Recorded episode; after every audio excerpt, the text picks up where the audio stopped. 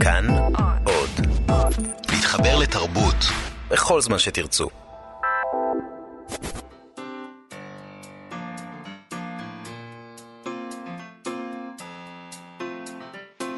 מה שכרוך. עם יובל אביבי ומה יעשה לה. צהריים טובים, תודה שהצטרפתם אלינו למה שכרוך, מגזין הספרות היומי של כאן תרבות. איתנו באולפן איתי מרקסון וחן עוז. אנחנו נזכיר לכם שוב להוריד את אפליקציית כאן עוד עם כל התוכניות שלנו ועוד מגוון תכנים מעניינים. חפשו כאן אודי בחנויות האפליקציות. כמו כן, אה, נשמח אם תבואו לבקר אותנו בעמוד הפייסבוק שלנו, מה שכרוך עם יובל אביבי ומאיה סלע.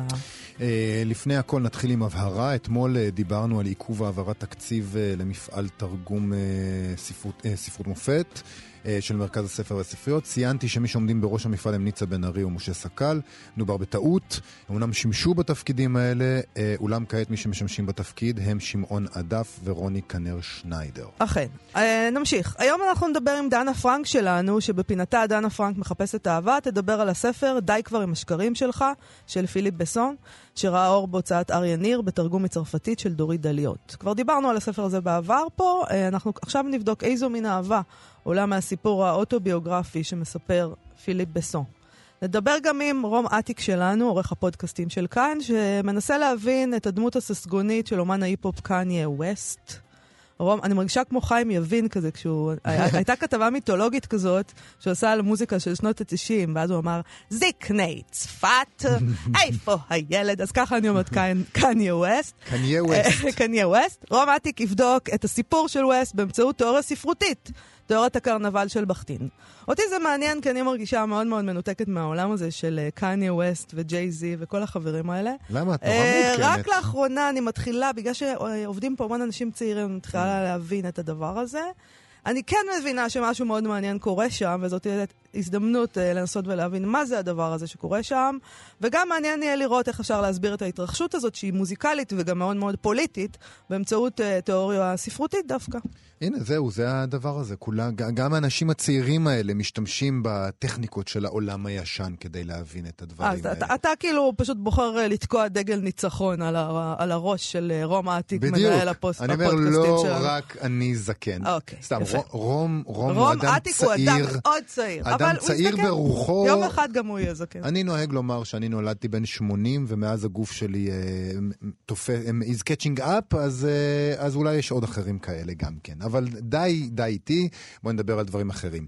אה, דיברנו השבוע על שבוע הספר, על הקשיים של הוצאות הספרים, על הקשיים של התחום בכלל, על הדרך למטה, ונדמה לי שזה באופן שהוא לא בלתי קשור לכל הדברים האלה. הסופרת אה, אורנה קזין אה, פרסמה בבלוג שלה, איך להיות, מניפסט פרידה.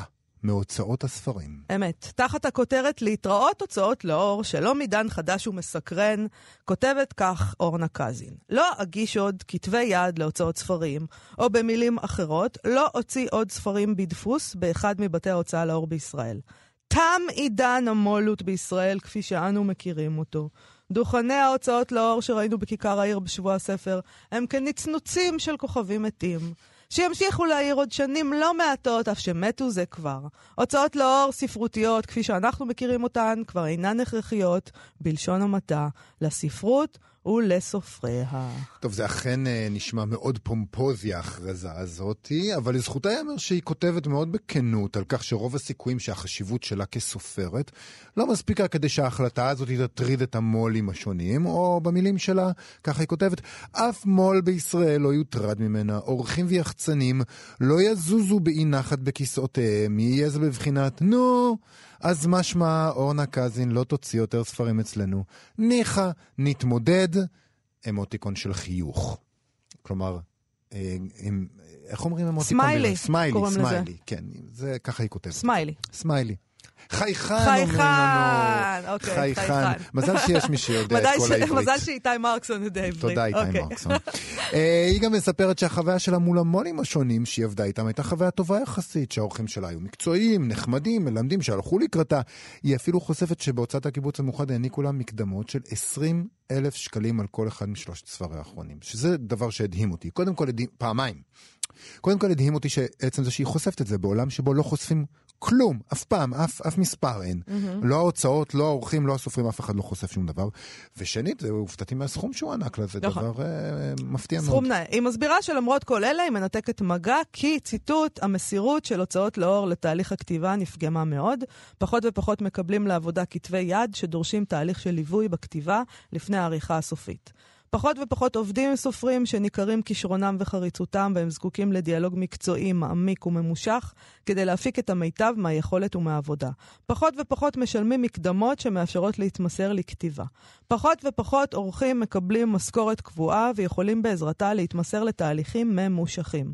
יותר ויותר אורחים מקבלים תשלום בעבור עבודה על כתב יד כפרילנסרים, ולכן משתלם להם יותר לעבוד עם סופרים שכתבי היד שלהם כמעט גמורים, וכאלה שסיכויי הצלחתם גבוהים במיוחד.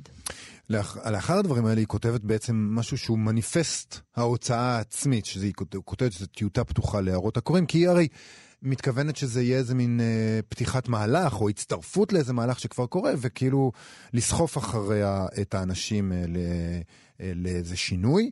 היא מציעה אה, לעבוד עם עורך טוב. שזה דבר חשוב. לא לוותר על עריכה ספרותית ולשונית, אה, כדי אשכרה להגיע לקוראים, שזה דבר יותר קשה כשאתה מוציא בעצמך, היא מציעה לפנות לבמות עצמאיות איכותיות, כמו אתרי אינטרנט שונים, או כתבי עת של סיפורים, ולהעלות את הספר לאינטרנט, ולהיעזר ברשתות חברתיות. אה, יש שם עניין פעוט של כסף, איך, אה, איך אתה אמור לחיות. אה, זה כאמור הדבר שהכי מטריד אותי כאן ובכלל בעולם הזה. היא מציעה לפתור באמצעות ככה, דרכים יצירתיות למימון הכתיבה, העריכה והפרסום. למשל גיוס חברתי או מימון המונים. מצאו פטרונים, היא ממליצה לקוראיה. עבדו בעבודות אחרות שמאפשרות את הכתיבה. הקימו קולקטיבים של תמיכה כספית הדדית.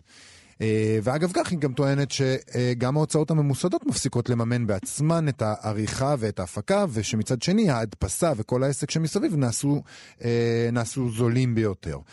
עכשיו, אני מאוד אוהב את הכיוון הכללי, הכל בסדר גמור.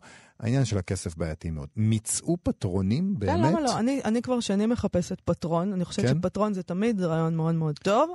אה, אבל אני חייבת להגיד, השאלה היא רק מה הוא דורש, הפטרון. הטקסט של אורנה קזין, הרקוויאם הזה, מזכיר לי תופעה דומה שקורית ב- ב- בעולם העיתונות. Mm-hmm.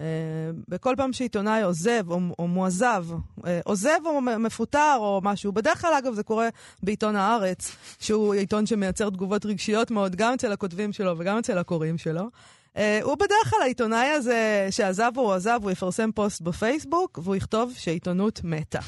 uh, אנחנו תמיד חושבים שאם אנחנו עוזבים זה מת. אבל זה לא מת, זה פשוט משתנה. העיתונות משתנה ועולם המו"לות משתנה. הספרות תהיה, הוצאות ספרים תהיינה, ואפילו ביקורת תהיה.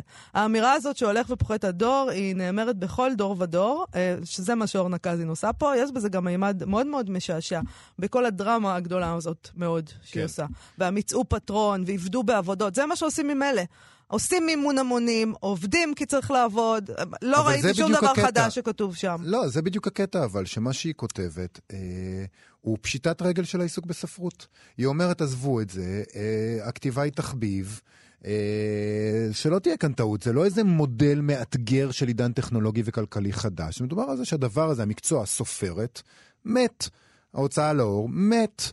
Uh, זה, זה, זה לא גט הפוסט הזה, זה הספד. הכתיבה היא תחביב שיממן uh, איזה דוד עשיר. לא, אני חושבת שאתה טועה. אין שום פשיטת רגל. Uh, זה שאנשים צריכים לעבוד בעבודה אחרת ולא מתפרנסים מכתיבה, זה גם לא כזה עניין חדש. סופרים ומשוררים וציירים ומוזיקאים לאורך ההיסטוריה חיו לא פעם בעוני, והיו צריכים להתפרנס מכל מיני דברים נוראיים, או לא נוראיים, אבל לא מהאומנות שלהם. Uh, בדרך כלל זה ככה, היו להם תמיד חיים קשים מאוד. לפעמים זה ככה בעבור אומנים שאין להם פטרון, אה, וזה לא אומר שהאומנות מתה. סליחה, זה פשוט דבר פתטי להגיד. יכול, יכול להיות ש, שאת בהחלט צודקת, אבל זה... זה, זה הסאבטקסט, לפחות בטקסט שלה. זה הסאבטקסט. מה שנקרא, להיות... עזבתי את עולם העיתונות, אז העיתונות מתה. אז יכול להיות שהיא... עזבתי את עולם הוצאות לאור, אז ההוצאות לאור מתו. ההוצאות לאור לא מתו ולא ימותו. Uh, מצד שני, הבוקר נודע לי כן? שצומת ספרים אה, פוצחת במבצע של אה, לחודש הקרוב, כן. אה, מבצע לוהט. כן? אנחנו חוזרים לארבע במאה. מה את אומרת? ארבע במאה. אה, ארבע, ארבעה ספרים במאה שקלים. זה אה, השראה כזאת פעם. משבוע הספר, אמרו אה, למה למה? המסחר לכל הפחות בספרים חי וקיים. חי, כן. אה, ומתחיל מתחיל פה, פה השתוללות שהייתה לפני הסיפור הזה של החוק. אה, אני מניחה שסטימצקי יצטרכו להגיב למבצע הזה, וגם הם בטח יצטרפו לארבע במאה, וזה למרות ושוב שאצלנו אנחנו בתוכנית מוכרים... אה, יפית גרינברג אמרה שהמלחמה בינה לבין צומת לא, אה, המלחמה נגמרה. המלוכלכת אה, נגמרה וזה בסדר. עדיין אנשים מתחרים ביניהם. בהחלט. זה לא אומר שזה מלוכלך, אבל אי אפשר שהם ימכרו שלוש במאה ואלה ימכרו ארבע במאה. נכון. אנחנו חוזרים למצב שבו ספרים יעלו 25 שקלים, שזה לא בשורות טובות, לא לסופרים ולא להוצאות, ואני כבר הבוקר אה, קיבלתי המון הודעות מהוצאות קטנות ובינוניות. אה, שאומרות מה? שהם מבוהלים? בפאניקה. מבוהלים? כן, כן. ועדיין, הספרות לא תמות והוצאות לא ימותו, הכל יהיה בסדר. אני העניין מבטיח- הוא, אני די יכולה להבטיח לך את זה. העניין הוא, וזה אולי משהו שקשור באמת למה שאורנה קזין כותבת, זה שהמבחן הוא תמיד האם הספרות טובה או לא. והרבה פעמים כשאנשים כותבים ככה בפייסבוק ומעלים את הספרים שלהם לאינטרנט, הרבה פעמים אתה מגלה שזאת ספרות פחות טובה. עדיין. דווקא של אנשים. שבעים, הספרות פחות טובה. אז ככה שאולי עדיף להם שיהיו רעבים. לא, אני לא מאחלת לכם רעב, אבל אה, ככה זה. היו עניים זה טוב. בדיוק, ועכשיו כבר איתנו באולפן דנה פרנק, שתעשה איתנו את פינתה, דנה פרנק מחפשת אהבה. אה, היום אני מבינה שאנחנו מחפשים אהבה אצל פיליפ בסון, והספר האוטוביוגרפי שלו, די כבר עם השקרים שלך. ספרי לנו על מה אנחנו מדברים כשאנחנו מדברים על פיליפ בסון. Uh, האמת, רצה הגורל, וקראתי את הספר הזה ממש אה, לאחר שקראתי את uh, לקסיקון משפחתי של נטליה גינזבורג, והספרים מאוד העירו אחד על השני בתודעה שלי, אז אני רוצה שנייה אחת לדבר על הספר של גינזבורג, uh, הגם שהוא לא קשור לחיפושי אהבה. Uh, זה בעצם ספר שהיא ממפה בו את כל הדחקות המשפחתיות שרצו כשהייתה ילדה, כל הסיפורים, כל השטויות, כל האמירות. והיא אומרת, מתוך הדבר הזה מגיעה היצירה שלי, היא אומרת על עצמה ועל uh, ארבעת אחיה, זה הרומית שלנו. זאת, אה, זה הבסיס לכל השפות שאנחנו מדברים. ואז, אם המחשבה הזו מהדהדת בראשנו, אה, באמת אה, כדאי לחשוב שאנחנו באמת רואים ככה בני אדם. אנחנו חושבים, זה גם מאוד פרוידיאני, אבל אנחנו כמובן חושבים שאנשים מתנהגים כך או אחרת כי אימא שלהם התנהגה אליהם ככה, ובשלב האדיפלי קרה להם ככה וככה. ובדי כבר עם השקרים שלך, בעצם אומר לנו פיליפ אסו, מה שעיצב אותי, מה שעיצב את כל היצירה שלי, זה סיפור אהבה שהיה לי כשהייתי אה, נער. אה, אז בואו רגע, אני אקריא את העמוד הראשון והבאמת מדהים של הספר. בבקשה. יום אחד, אין לי בעיה לומר מתי, התאריך זכור לי במדויק. יום אחד אני מוצא את עצמי בלובי של מלון באחת מערי השדה, לובי המשמש אף בר, יושב בכורסה, שקוע, שקוע בשיחה עם עיתונאית, בינינו ניצב שולחן עגול נמוך, והעיתונאית מראיינת אותי אודות הספר האחרון שלי, רומן שזה עתה יצא לאור, להשלים עם פרדות, והיא מעלה בפניי שאלות הנוגעות לפרידה, לפרידה, לכתיבת מכתבים, הגלות המתקנת או לא, אני משיב, אני יודע את התשובות לשאלות האלה, הן שגורות בפי, והמילים זורמות בקלות, אני עונה לה כמעט מבלי לחשוב, מכוח ההרגל, עד כדי כך שעיניי מסוגלות אף להתבונן באנשים החוצים את אולם הכניסה, בעוברים ושבים, באלה המגיעים ובאלה היוצאים לדרכם. אני ממציא להם חיים משלהם, לאותם אנשים שבאים מאנשהו והולכים לאנשהו. אני מנסה לדמיין מאין הגיעו, לאן מועדות פניהם. תמיד אהבתי לעשות את זה. להמציא חיים לאלמונים שחולפים בי אף. להתעניין בצלליות האלה, זה גובל באובססיה. נדמה לי שזה התחיל כבר בילדות, כן. זה מלווה אותי מגיל צעיר. אני נזכר עכשיו. זה הדאיג את אמי. היא נהגה לומר, די כבר עם השקרים שלך. היא אמרה שקרים במקום סיפורים. זה נחרט בי. וכך שנים רבות אחרי כן אני ממשיך. אני מעלה כל מיני סברות, בעודי משיב על שאלות, בעודי מדבר על כאבן של נשים נעזבות.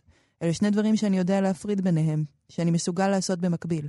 כשלפתע אני מבחין בגבר, גבו אליי, הוא גורר מזוודה על גלגלים, גבר צעיר שעומד לצאת מהמלון, ההליכה, הלבוש משדרים נעורים, ואני מרגיש איך מיד התמונה הזאת מוחצת אותי. כי זו תמונה בלתי אפשרית, תמונה שלא יכולה להתקיים. אולי אני טועה כמובן. אחרי הכל איני רואה את הפנים, איני יכול להבחין בהם ממקום מושבי, אבל נדמה לי שאני מכיר היטב את הפנים האלה. שאני יודע איך האיש נראה. ואני אומר שוב, זה בלתי אפשרי, פשוט בלתי אפשרי, אבל אני זורק שם לאוויר. תומה. אני זועק אותו יותר נכון, תומה. והעיתונאית מולי נבהלת, היא רוכנת על הפנקס שלה, משרבטת הערות, מעתיקה את מילותיי, והנה היא זוקפת ראש, כתפיה מתכווצות כאילו צעקתי עליה. אני אמור להתנצל, אבל איני עושה זאת. אני לחוט על ידי הדמות הנעה, ממתין שהשם הנזעק יעשה את שלו, אבל הגבר אינו מסתובב, הוא ממשיך בדרכו.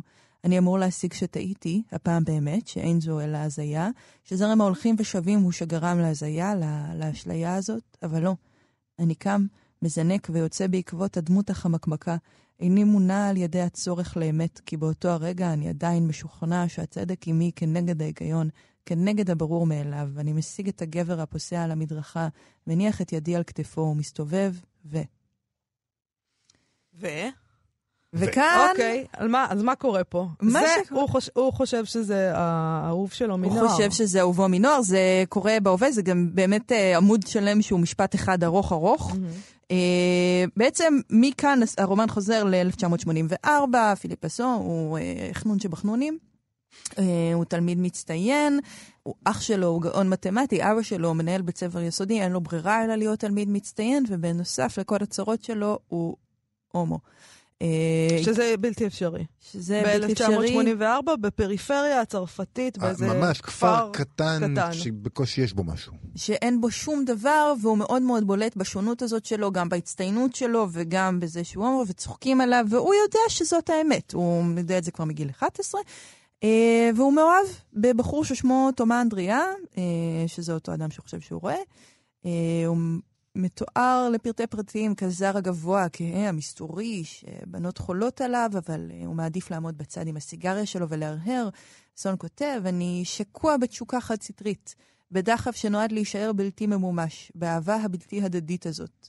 וכמובן, בגלל שהוא מורגל בזה, הוא מדחיק את האהבה עמוק עמוק, שהילדים האחרים לא יעריכו אותה. לתדהמתו ולתדהמתנו, יום אחד אנדריה ניגש אליו, כששניהם לבד בחצר בית הספר, ובנונשלנט מזמין אותו לאכול איתו צהריים בכפר המסריח שבו הם מתגוררים, אי שם בשום מקום. ואז הוא מתוודה בפניו אה, שהיה צריך הרבה אומץ בשביל השיחה הזאת, אה, ושהוא מציע לו בעצם אה, לנהל רומן ביניהם, מהמם. בתנאי שהרומן הזה יהיה שקט גמור, סודי סודי. סודות. מהמם. אה, והוא אומר את זה בצורה מאוד מאוד פתוחה וגלויה, ופיליפ אסו אומר לו, למה אני? למה אני? כן. למה אני? והוא אומר, הוא מונה את כל הסיבות לא לבחור בו, עם ההתנהגות הנשית שלו, עם ההצטיינות המוגזמת שלו. ותומא אנדריה אומר לו, כי יום אחד אתה תלך ואנחנו נישאר. כלומר, הוא מזהה שהוא זה שיצא משם וילך את דרכו. באיזשהו אופן. הוא, מז... הוא כאילו מזהה את העתיד. הוא כאילו מזהה את העתיד, אני חושבת שיש כאן שאלה מאוד מאוד מהותית. אה, כי זה לא ספק, זה מה שבסו אומר. הוא אומר, הוא זיהה בי את התשוקה לנדודים שאני עוד לא יודע שיש בי, הוא זיהה בי את הסופר שאני עוד לא יודע שיש בי. אני חושבת, וגם המשך אה, הגורל הטרגי של אנדריה והתהילה המדהימה של פיליפ בסו, שהוא באמת אחד הסופרים המוערכים בצרפת היום, אה, מרמז לנו שיש פה משהו אחר. שאנדריה בעצם אומר לו, אתה מחוץ לארון, אתה... נכון. ואילו אני עמוק עמוק בארון. אני לעולם לא אצא מהארון. אני לעולם לא אצא ואתה תצא מהארון. זה גם קשור לרקע שלהם, באמת אה, פיליפ בסון מגיע ממשפחה יותר בורגנית, אה, תומא אנדריה הוא משפחה של חקלאים, והוא גם מיועד לרשת את החווה המשפחתית.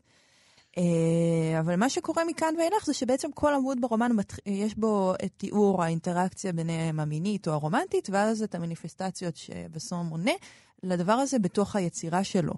אה, תומא אנדריה מספר לו שהוא כמעט טבע, הוא כותב על נשים שטובעות. אה, הוא מתרחק ממנו, הוא כותב על תחושת החסר ואיך זה מופיע בספרים שלו. הוא בעצם חושב שכל הדבר הזה, הוא המיר אותו מרוב שזו הייתה חוויה חזקה לקריירה ספרותית שלמה. מהמם. ואני רוצה להציע לכם רגע לקחת שנייה ולחשוב על זה הפוך. אוקיי. אולי אה, תומא אנדריה, בעצם זאת היצירה שלו, החיים של פיליפ בסון. כן.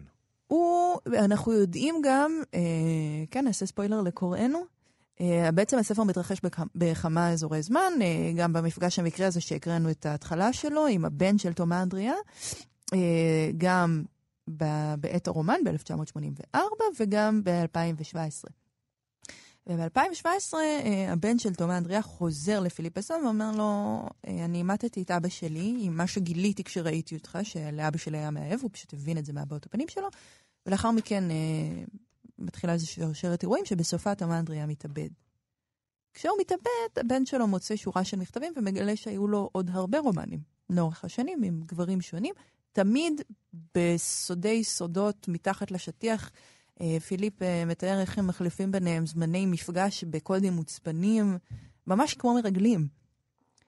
אה, אבל נשאלת השאלה, מה אם בסופו של דבר, זה שתומא אדריה בוחר בפיליפ, מסמן אותו, כי פיליפ לא היה יוזם בתור נער מבועת את סיפור האהבה הזה, מה אם זה שהוא בוחר אותו ומסמן אותו ועושה את כל הדבר הזה, הופך אותו לסופר? אולי זה לא רק הופך אותו לסופר, אלא גם חי דרכו. זאת אומרת, הוא אומר, אני לעולם לא אהיה את האופציה הזאת, לך יש את האופציה.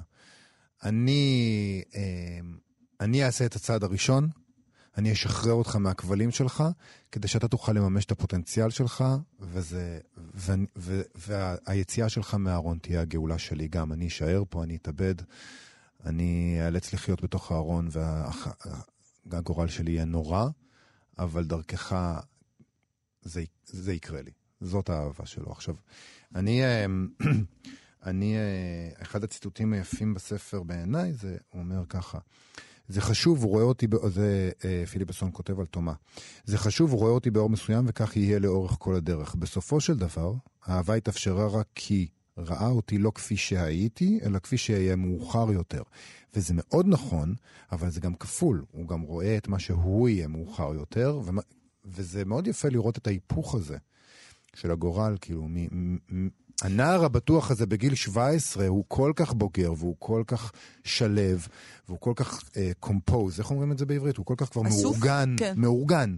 הוא כבר יודע מי הוא, הוא יודע את המגבלות שלו, הוא יודע מה יהיה בעתיד לשני האנשים האלה, ועכשיו רק צריך לעשות את, ה, את הסטארטר, mm-hmm. להתניע את הדבר הזה. אבל איזה מין, אז, אז זה אהבה? את אומרת שבעצם תומה, הוא, זאת האהבה שלו לפיליפ בסון. הוא שחרר אותו וויתר על עצמו? אה, אנחנו הרי מחפשים פה אהבה. אני חושבת שכן. יש גם את, ה, אה, את מכתב האהבה שתומה, את מכתב הסיום בעצם על מערכת היחסים שלהם, שהבן של תומה מוצא אחרי שהוא מת. אבל תראי, ללא ספק, האהבה שנמצאת כאן זה באמת האהבה של הנמען. בעצם פיליפ אסון אומר לנו, אתם קוראי הנאמנים, אתם סטטיסטים. אני את כל הספרים שלי כתבתי לאדם אחד. Mm-hmm. וגם הבן של uh, תומה באיזשהו שלב מתעמת איתו ואומר לו, פה יש לך דמות שקוראים לה תומה אנדריה. פה יש לך דמות של מישהי שכותבת לגבר שעזב אותה, אז אומר לו, אבל היא אישה. אז הבן של uh, תומה אנדריה אומר לפיליפ בסוף, ממש כמו אימא שלו, אומר לו, למי אתה מספר סיפורים? כן. Um, אז הוא באמת אומר, זה הנמען הנצחי שלי. נקריא רגע את מכתב הסיום של תומה. Mm-hmm. הוא כותב, זה מה שהוא כתב ב-1984, ומעולם לא שלח, אה, וכך באמת הספר מסתיים. אה, פיליפ, אני עומד לנסוע לספרד ולא אחזור, לא מיד בכל אופן. אתה בדרכך לבורדו, ואני יודע שזו התחנה הראשונה שלך לקראת מסע ארוך. תמיד האמנתי שנועדת למחוזות אחרים. דרכינו נפרדות פה. אני יודע שהיית רוצה שדברים יהיו אחרת, שאומר מילים שירגיעו אותך, אבל לא יכולתי, ובכל מקרה, מעולם לא ידעתי לדבר. בסופו של דבר אני אומר לעצמי שהבנת. זו הייתה אהבה, ברור. ומחר יישאר פה חלל גדול. אבל לא יכולנו להמשיך. לך מחכים שלך, החיים שלך, ואני, אני לא אשתנה. רציתי רק לכתוב לך שהייתי מאושר במשך החודשים האלה שבילינו יחד. שמעולם לא הייתי מאושר כל כך, ואני יודע שלעולם לא אהיה מאושר כל כך. אני חושבת, אני תמיד נקיימת השאלה כשקוראים על סיפורי אהבה גדולים כאלה מגיל ההתבגרות, האם זה... אה, נגיד, אני חושבת שסיפורי האהבה הגדולים שלי לא היו בגיל ההתבגרות, ואני חושבת שיש בזה איזה עניין של מזל, כי אם אתה מתחיל את החיים שלך משיא כזה גדול, אתה יכול רק... אה, להתרסק? רק להתרסק. אבל אה, האבא, האבא הזה, תומה, mm-hmm. הוא יושב וקורא את כל הספרים. והוא יודע הכל. זאת אומרת, הוא, הבן שלו אומר לו, אתה, הוא לא היה איש ספר, אבל הוא ישב וקרא את כל הספרים, הוא קרא את כל המכתבים שמיענת לו לכאורה. אה, הוא יושב וקורא את זה, והוא יודע בדיוק, הוא יודע הכל, וזה באמת... אה, זה נכון שזה טרגי, אבל גם יש בזה משהו... אה, אה, משהו מוגשם באמת, כל אחד באמת הגשים את המקום שלו. ו... אני לא יודעת איך אתה רואה פה משהו מוגשם. אין פה שום, זו טרגדיה נוראית, אין פה שום דבר מוגשם, ותצאו מהארון. זה מה שיש כן. לי להגיד. אה, טוב, דנה פרנק, מחפשת אהבה. אה, אני- אני מאוד מודה לך על השיחה הזאת. אה, תודה רבה? גם לכם. רק רציתי להגיד שהגעתי לרומן הזה דרך המלצתו של אלעד ברנועי, שהוא מאזין קבוע לתוכנית. ואם אתם מאזינים לתוכנית ויש סיפורי אהבה שאתם אוהבים, אתם מאוד מוזמנים נכון. אותי אליהם. נכון. בהחלט. תודה לך, תודה דנה. רבה. להתראות. ועכשיו איתנו באולפן כבר רום עתיק, איש כאן תרבות. אה, שלום. שלום, שלום. אה, גם אתה, כמו אחרים, אה, עמדת נפעם ונדהם מול ההספק של קניה ווסט, מוגול ההיפ-הופ, כמו. שנוהגים לכנותו. בזמן האחרון הוא, הוא עושה המון המון דברים, תכף תספר לנו על כך. וגם באת עם הצעה מעניינת איך לפרש את כל העשייה הזאתי. אז, אז אולי תתחיל עם מה בדיוק עורר אותך בעשייה, או שמא יש לומר תעשייה של אה, קניה ווסט. אני לאחרונה. אשמח אם, אה, עוד קודם לכן, יובל, ברשותך, בטח. אם אה, תתחיל בלהסביר לי מי זה בכלל קניה ווסט, כי... אולי אני לא- אולי לא כל אני המאזינים ועוד יודעים. כמה מאזינים לא יודעים מי זה, אוקיי, במיוחד. אני יודעת שהוא נשוי לקים קרדשיאן. נכון, וזו נקודה חשובה האמת. אוקיי. זאת אומרת, זה לא משהו זניח, לא, זה לא פרט טריוויה רכילותי, זה חלק ממש משמעותי מהעשייה האומנותית שלו. באמת, כי קניה ווסט הוא אומנם מוזיקאי, זה מה שהוא עושה. אבל זה לא רק מה שהוא עושה, כי הוא גם מחזיק במקצוע אחר שהוא להיות סלב. וזה אוקיי. בעצם הדבר העיקרי שבזכותו הוא ידוע בשנים האחרונות. זאת אומרת, היום הוא אחד האנשים המפורסמים, בטח בארצות הברית, אבל גם לדעתי בעולם, כן. ולאו דווקא בזכות המוזיקה שלו עכשיו, כי באמת אה, אה, מראשית הקריירה שלו הוא שותף ל- לרצף פרובוקציות ושערוריות, וגם צריך לומר את האמת, הוא בן אדם די דוחה. אה, כן, הוא, הוא בן אדם מגעיל, הוא בן אדם, הוא לא נעים, הוא יהיר, הוא מתנשא, הוא גם הוא מדבר בור. דברים אה, מאוד אה, בעייתיים, נכון? אה, נכון, הוא נכון. אומר דברים... אמ, דברים בעייתיים, אבל גם דברים של... התחושה היא שאין מאחוריהם איזו אידיאולוגיה או, או ידע נורא משמעותי. זאת אומרת, זה, התחושה היא שפשוט הוא אומר דברים. שהוא עושה את מה ש... ש... אין- לו, איך קוראים לזה? אין לו מעצורים. אוקיי. אין לו... אז למה הוא לא- בעצם הוא לא- אנחנו הוא לא בכל איזה- זאת מדברים כן, עליו, אז- אז- וחוש- ואומרים עליו, אנשים שמסביבי, שאני לא מבינה בזה, אומרים עליו שהוא גאון, שהוא הגאון. אז תראי, לא הכי הייתי, גאון מכל המוזיקאים. לא הייתי מתעניין בו אם בנוסף להיותו סלב פרובוקטור, הוא לא היה מוזיקאי גדול. אוקיי. פשוט ככה. Um, הוא כנראה יוצר הפופ המשפיע ביותר של ה-15 שנים האחרונות. Uh, והוא עושה פשוט מוזיקה ממש ממש טובה ומעניינת, מעניינת כתופעה תרבותית, ועל זה אנחנו רוצים לדבר היום. כן. ואני חושב ש... תראו, זו תוכנית, uh, זו תוכנית ספרות, וגם לי לקח הרבה זמן להבין מה הסיפור עם קניה ווסט, למה אוהבים אותו, ואני הגעתי לזה דרך הטקסטים. זאת אומרת, כש... מאיה ב- ב- בשבועות האחרונים נכנסת קצת להיפ-הופ, לא? נכון. אז אני אני רוצה... מוקפת בצעירים, אז אני מנסה להבין על מה אתם מדברים. אז- תראי, זה, זה ז'אנר שהטקסט עומד ב, במרכזו, זאת אומרת, זה, זה ז'אנר שמאוד חשוב, האמירה המילולית שמאחוריו. ובהזדמנות זאת אני רוצה להמליץ על אתר אינטרנט בשם Genius. Uh, האמת קראו לו עד לא מזמן Rap Genius, היום קוראים לו Genius כי הם התרחבו. Uh, זה אתר שמפרש בצורה מאוד מאוד נוחה um, טקסטים של היפ-הופ. אוקיי. ושל ראפ, ועכשיו הם גם עושים הכל, הרעיון שמאחוריהם זה annotating the world, ל- להאיר uh, עם א' את... את זה ה- משהו שמאוד העולם. מעניין, כאילו ה- היכולת לפרש טקסטים אה, פופולריים של, מוזיקה פופולרית כספרות. זה בכלל כשלעצמו זה מעניין. נכון, אבל זה לא רק ניתוח ספרותי, זה גם אשכרה להבין על מה מדובר, כי זאת אומרת, זה עולם תרבותי כל כך שונה מאיתנו, לא רק ברמה כי אנחנו ישראלים והם uh, אמריקאים, אפרו-אמריקנים, הרבה פעמים בהיפ-הופ הדבר היפה הוא הספציפיקציה. לדבר על מה שקורה בשכונה שלך, בסביבה שלך, אה, ואיכשהו זה עדיין מרגש. כש, כשביגי, כשנוטוריוס ביג שר אה, בג'וסי על הדברים שהוא גדל עליהם בניו יורק של אה, סוף שנות ה-70, תחילת שנות ה-80, על ההיפ-הופ שהוא האזין, זה דברים שאני לא מכיר בכלל. אני לא מכיר את התחנות רדיו האלה, ואני עדיין מתרגש, כי הוא מתרגש מזה וזה עובד.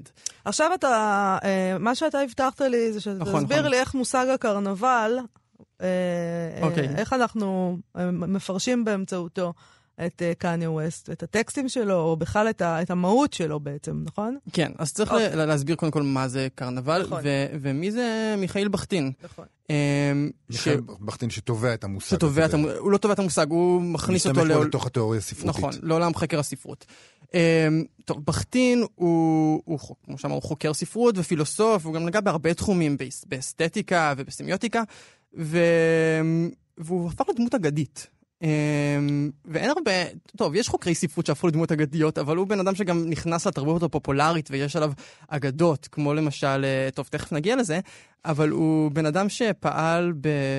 ברוסיה הסובייטית, בימי ברית המועצות, אמ, ולימים שהשדה הספרותי היה נתון תחת הגבלות אה, וצנזורה. אמ, ודווקא אז הוא מדבר על הרומן כז'אנר דמוקרטי, ז'אנר מהפכני. ולקח הרבה זמן עד שהכירו אותו, זאת אומרת, גם בגלל שהוא היה, הוא גם נשלח לגלות בקזחסטן, כי הוא היה אדם נוצרי, והכתבים שלו לא, לא הופצו, לא הכירו אותו ברוסיה, ורק בשלב די מאוחר של החיים שלו, בשנות ה-60, אה, חוקרי ספרות רוסים הגיעו אליו, ואז גם אחר כך אה, זה הופץ באירופה, זה תורגם והגיע ב-68 לכל אירועי אה, מרד הסטודנטים, ושם זה באמת מאוד התאים. כן, תכף אנחנו נבין. בא, הגיע בזמן. ואחרי מותו הוא הפך באמת ל- ל- לאחד הגדולים.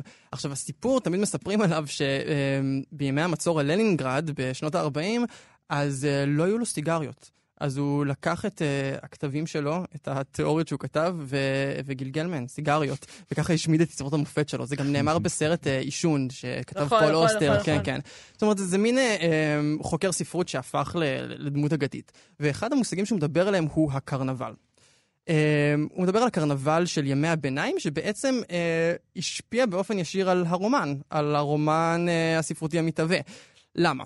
כי קרנבל בימי הביניים זה היה שדה שבו, שבו um, יש טקסיות שלא קשורה לטקסיות הרשמית, שלא קשורה לכנסייה, שלא קשורה לשלטון. זה מין uh, אירוע קרנבל שבו אנחנו עושים פרודיה לשלטון, שבו כולנו משתתפים ומתחפשים ולועגים ו- ועושים בדיחות ופרודיות ומתפרעים, וזה מין אזור שבו אין הפרדה בין המציאות לבין התיאטרון. כי כולם, הם, כולם משתתפים, זה לא שאנחנו צופים בהצגה, אנחנו חלק מההצגה. וזה שאנחנו שמים מסכה, זה דווקא משחרר. אמ, וזה מין, וזה מין שדה כזה שבו יש לו, יש לו משמעות פוליטית נורא גדולה, במיוחד בתקופה ש, שבכטין כותב, במדינה טוטליטרית שבה יש, אין מקום ל, לרומן החופשי. והוא רואה את הרומן בתור ז'אנר שסופח את הקרנבל כמשהו שמאפשר, אה, הוא קורא לזה דיאלוגיות.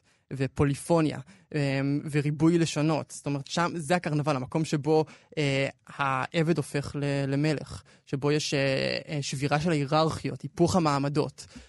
וזה משהו ש... כאן אנחנו חוזרים... לקניה. כן. וזה משהו ששמעתי, שאני שומע אמ, אצל קניה ווסט. אוקיי. אמ, ואני רוצה לתת דוגמה. כן. כי באמת קניה ווסט הוא, הוא התחיל בתור היפ-הופ. אמ, בתור יוצר היפ-הופ, והוא עשה אה, שלושה אלבומים שהם קלאסיקות בתחום ההיפ-הופ. ואז ב-2010 הוא הוציא אלבום um, בשם uh, My, uh, Beautiful, My Beautiful Dark Twisted Fantasy, ששבר את כל הגבולות האלה. Uh, והוא נשמע, רק שמים אותו והוא נשמע כמו קרנבל, כי מתארחים בו מריאנה ועד אלטון ג'ון, וזה אלבום גרנדיוזי עם מלא אורחים והרבה סגנונות, וזה רק נשמע כמו חגיגה אחת שלמה. אבל גם כשמאזינים לו, ברמת השיר שומעים שם קרנבל, וגם זה הפך לקרנבל ברמה של התגובה הציבורית. אמ, אז בואו נשמע אה, שיר מתוכו שהיה הסינגל הראשון והסינגל המוביל. קוראים לשיר הזה Power. בואו נשמע את ההתחלה שלו.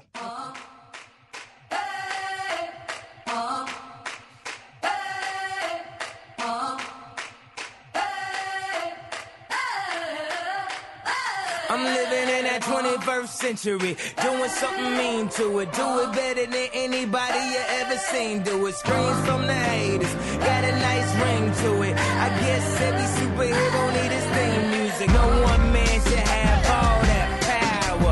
The clock's ticking, I just count the hours. Stop tripping, I'm tripping off the power. מה את אומרת, מאיה? די מוצא חן בעיניי, אני אשמע את זה בבית, אה, עד הסוף, כן. לא הכרתם את זה? בחיים לא שמעתי את השיר. לא נעים לי להגיד. אוקיי, אז מה בעצם קורה פה? אה, זה שיר נורא נורא נורא מעניין. אמ, קני ווסט שר פה על עצמו ועל כוחו, ויש ז'אנר מאוד מאוד נפוץ בהיפ-הופ שנקרא שירי אגו. זה בטח אתם מכירים, כמה כן. אני עשיר וכמה אה, נשים יש לי ואיזה תותח אני. וקני לוקח פה לקיצון את שיר האגו הזה. זאת אומרת, הוא לא מדבר רק על, אה, על כמה כסף יש לו וכמה נשים יש לו, הוא מדבר על זה שהוא האמן הכי משפיע ומצליח של המאה ה-21. הוא מדבר על עצמו במושגים אלוהיים, ש-I'm so gifted, ויש לו uh, treasures in my mind ודברים כאלה. Um, אבל הוא מדבר על זה במין אה, אירוניה וריחוק ואמביוולנטיות, שאמביוולנטיות זה, זה דבר מאוד מרכזי בקרנבל, שלא בטוח מה, מה פרודיה, מה, מה אמיתי. ופה אנחנו לא כל כך יודעים אם הוא מתכוון לזה ברצינות או לא, כי זה מתחיל מפיאור עצמי, מתפארות עצמית, אה, ואחר כך הוא לאט לאט, ככל שהשיר מתקדם, ואני באמת ממליץ להאזין לכל השיר, הוא מתאר איך הוא מאבד את זה, איך הוא משתגע, איך הוא ב power trip, איך הוא חושב על התאבדות. ולא ברור האם הוא מלגלג על הדמות הציבורית שלו, על, על כמה שהוא בטוח שהוא גאון אדיר, אה, או שהוא באמת מאמין בזה. ומה שקורה פה מוזיקלית, גם על זה צריך לדבר. כי אתם זיהיתם מה קורה שם אה, בסוף הקטע ששמענו? נכנס סימפול, נכנסה דגימה משיר אחר. אתם כן. זיהיתם מאיפה זה? לא. לא, תספר לנו. אה, זה קטע מתוך uh, אלבום קלאסי של King Crimson, להקת רוק mm. מתקדם uh, משנות ה-60, ה-70. אותם אני מכירה, כן. למשל. את מכירה את האלבום אה, In the Court of the Crimson King? בטח. זה עם העטיפה האיקונית שהבן אדם צורח. כן, אז הוא נכון. מכניס משם סימפול. בואו בוא נשמע את הקטע מהשיר. זה מהופעה.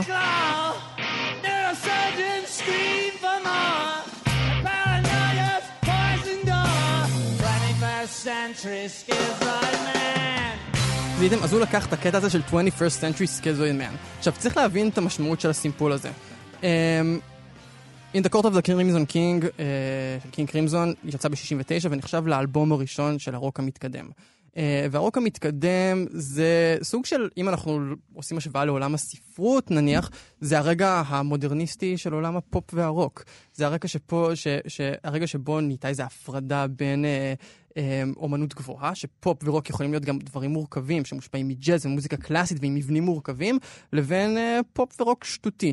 אמ, וכאן יהיה בזה שהוא לוקח את זה, הוא עושה כמה דברים מעניינים. א', הוא מאותת למאזינים ולמבקרים, אמ, אני איכותי, אני גם מכיר מוזיקה כזאתי, ומותר לכם להאזין לי. מותר לכם, זה לא רק אה, היפ-הופ, אה, ז'אנר נמוך, זה גם ז'אנר גבוה בעצם. אני לוקח את הקלאסיקות של הרוק המתקדם. ודבר נוסף שהוא לוקח פה, הוא מפשיט את זה מהמשמעות המקורית. כי הרי השיר הזה המקורי היה, היה ביקורת על uh, מלחמת וייטנאם. אין פה שום קשר למלחמת וייטנאם, אבל הוא לוקח את המשפט הזה, 21st century schizoid man. ואחרי שהוא פותח את השיר ב- בלתאר איזה בן אדם גדול הוא, הוא מכניס שהוא בן אדם סכיזואידי. סכיזואידי זה, uh, הפרעת אישיות סכיזואידית זה בעצם הפרעה שבה, שמתאפיינת על, על ידי קור רגשי וניתוק וניכור בצד עולם פנימי עשיר. אמ, זאת אומרת, על ידי זה שהוא מחדיר משהו מבחוץ, והוא עושה את זה באופן אמ, מבריק, אבל גם מגושם, שומעים שזה תפור שם, הוא מכניס עוד לשונות, עוד uh, עולמות תרבותיים מבחוץ לתוך היצירה שלו. פוליפוניה, אני פוליפו, בדיוק, פוליפוניה, ו, ו, ומציב את זה באמביוולנטיות מול מה שהוא אומר. זאת אומרת, יש פה מורכבות נורא גדולה של, הוא לא רק אומר, אני גדול, הוא גם מהדלת האחורית מכניס, אני לא גדול, אני... אני חולה. אני חולה. ראיתי שעכשיו יצא דיסק, אה, אה, לא, איך קוראים לזה היום כשיוצא? זה כבר לא דיסק, זה יצא אלבום, סליחה, כן. כן. אלבום חדש שלו, ששם גם בשם של זה הוא מכריז על זה שהוא כן, כן. ביפולרי וכאלה. על העטיפה כתוב, אה, I hate being bipolar, it's awesome. בדיוק, שזה אגב שם נפלא. אז רגע, אגב, אבל, אבל... זה נכון ש... סליחה, שהאימא של קניה ווסט, עד כמה mm-hmm. שזה... המעט פרטים שאני כן יודעת, היא הייתה פרופסור לספרות. נכון, נכון. זה לא צחוק, כן. הוא בא מבית של ספרות. תראי... לא סתם זה כל הדבר הזה פה קורה. מאיה, את קצת אני יכול לדבר על קניה שוט, אני באמת, לא, יש, יש שני אומנים שאני אובססיבי עליהם ברמה לא בריאה, וזה קניה ווסט ופיונה אפל, ופיונה אפל בהזדמנות אה, אחרת. היא גם, היא גם כותבת גדולה, והיא באמת קוראת ספרות. קניה הוא לא קורא ספרות, הוא, הוא גם מתפאר בזה שהוא לא קורא ספרות. אימא שלו היא כן פרופסור לספרות אנגלית, אבל הוא, תראי, הוא בן אדם, כאן צריך לומר את המילה הזאת, לא נעים לומר, אבל הוא יוצר פוסט-מודרני. במובן שהוא מאזין להרבה דברים, הוא מכיר, הוא כן ידען תרבותי, הוא לא, הוא לא איש קורא. אבל התיאוריה, התיאוריה של הקרנבל, אם נחזור רגע לספרות, mm-hmm, כן. היא לא תיאוריה פוסט-מודרנית. היא לא מדברת על איזה ערבוב מוחלט של הדברים ואין היררכיות בצורה מוחלטת. היא מדברת על איזושהי מטרה, על... על אמ, על, אה, על להשתמש בריבוי קולות כדי להגיד נכון. דברים. אז יש איזו מטרה מאחורי ריבוי הקולות האלה? הוא רוצה להגיד... Um, מה הוא רוצה להגיד? הוא רוצה להגיד ש, ש, שהוא המלך החדש, אבל הוא לא המלך החדש, מה המטרה? או שהוא פשוט תראה- תוצר מאוד מובהק של המאה ה-21. זה זה, מה להיות. שאני מבינה ממה שאני שמעתי זה, עכשיו. אבל אני חושב שהוא האיש הזה. אני חושב שיש לזה משמעות פוליטית מבחינת ההתקבלות של ההיפ-הופ. וההתקבלות של ההיפ-הופ זה לא רק מהלך תרבותי, זה מהלך, אה, זה מהלך פוליטי. בגלל שהיפ-הופ זה ז'אנר שחור, וזה ז'אנר פוליטי, וזה ז'אנר מחאתי. אה, והרבה פעמים, כמו שמדברים על מוזיקה המזרחית בארץ, אז ההיפ-הופ היה בגטו. ונכון שזה ז'אנר מאוד מאוד פופולרי, אבל גם כשהוא, כשהוא הכניס כסף וכשאהבו אותו והוא שמע, עדיין המבקרים התייחסו אליו בצורה מסוימת. כן. ובשנייה שקניה ווסט מכניס את קינג קרימזון, אמ, היה פשוט טירוף סביב האלבום הזה. אה, טירוף. זה היה רגע הוא- שכולם זיהו של, הופה? הוא מכיר את קין- קין קרימזון, זה כאילו, זה, זה, זה זה דבר ממש מטורף. זה נקודה זה רק ספציפית. מראה על האחרים, לא עליו. תראי, הוא אמר על האלבום הזה, זה אלבום שהוא לא אוהב בעצמו. הוא אמר שזה אלבום שרציתי להראות לכם, שאני יכול לעשות משהו מושלם, שהמבקרים יאהבו. וכולם אהבו, זה היה באותה שנה שיצא, 2010, האלבום הכי אהוב. דיברנו קודם, כשהמיקרופון היה סגור על פיצ'פורק. פיצ'פורק, אתר אה, ביקורת מוזיקה של היפסטרים, הם עפו על האלבום הזה ובכלל כל מה שקניה עושה. Rolling Stone עפו על האלבום הזה, כולם אהבו את זה. ואפרופו הקרנבל, זה מאפשר גם לנו, אה, אנשי המוזיקה המלומדים, להשתתף בקרנבל הזה, כי אנחנו עכשיו אוהבים גם את המוזיקה הנחותה אה, הזאת, את אה, ההיפ-הופ. אוקיי. זה בעצם גם מוזיקה איכותית, או שהיא לא איכותית, אנחנו לא יודעים מה בדיוק הדבר הזה. אולי כדאי טוב. פשוט ליהנות מהמוזיקה. מה, אני לסיום אה, נשמע עוד איזה משהו קצת, איזה זנב מה- מהדבר הזה? כן, מה נשמע? וואי, יש לי כל כך עוד הרבה לומר, אני... אני אנחנו- כזה, בוא נעשה תוכנית 20 מיוחדת. 20 שניות. אמ, כן. אז המוזיקה של, אה, של קניה ווסט הייתה קרנבליסטית, במיוחד במה שאנחנו אה, שמענו עכשיו, אבל כרגע החיים שלו הם קרנבליסטים. זאת אומרת, הוא תומך בטראמפ ובימין הקיצוני, ויש לו איזה ציוצים נורא מוזרים, וכל מיני דברים רוחניקים, והחיים שלו הם כל כך כאוטיים, שפתאום המוזיקה שלו דווקא הופכת לרגילה, לנורמלית. זה הביקורת הכי קשה שהייתה על האלבום, האלבום הזה. כל אלבום קניה חידש, ופתאום באלבום הזה זה נשמע סאחי. בואו נשמע את זה. Falling, dreaming, talking in your sleep. I know you want to cry all night. Night. Plotting, scheming, finding reason to defend all of your violent nights. Promise me.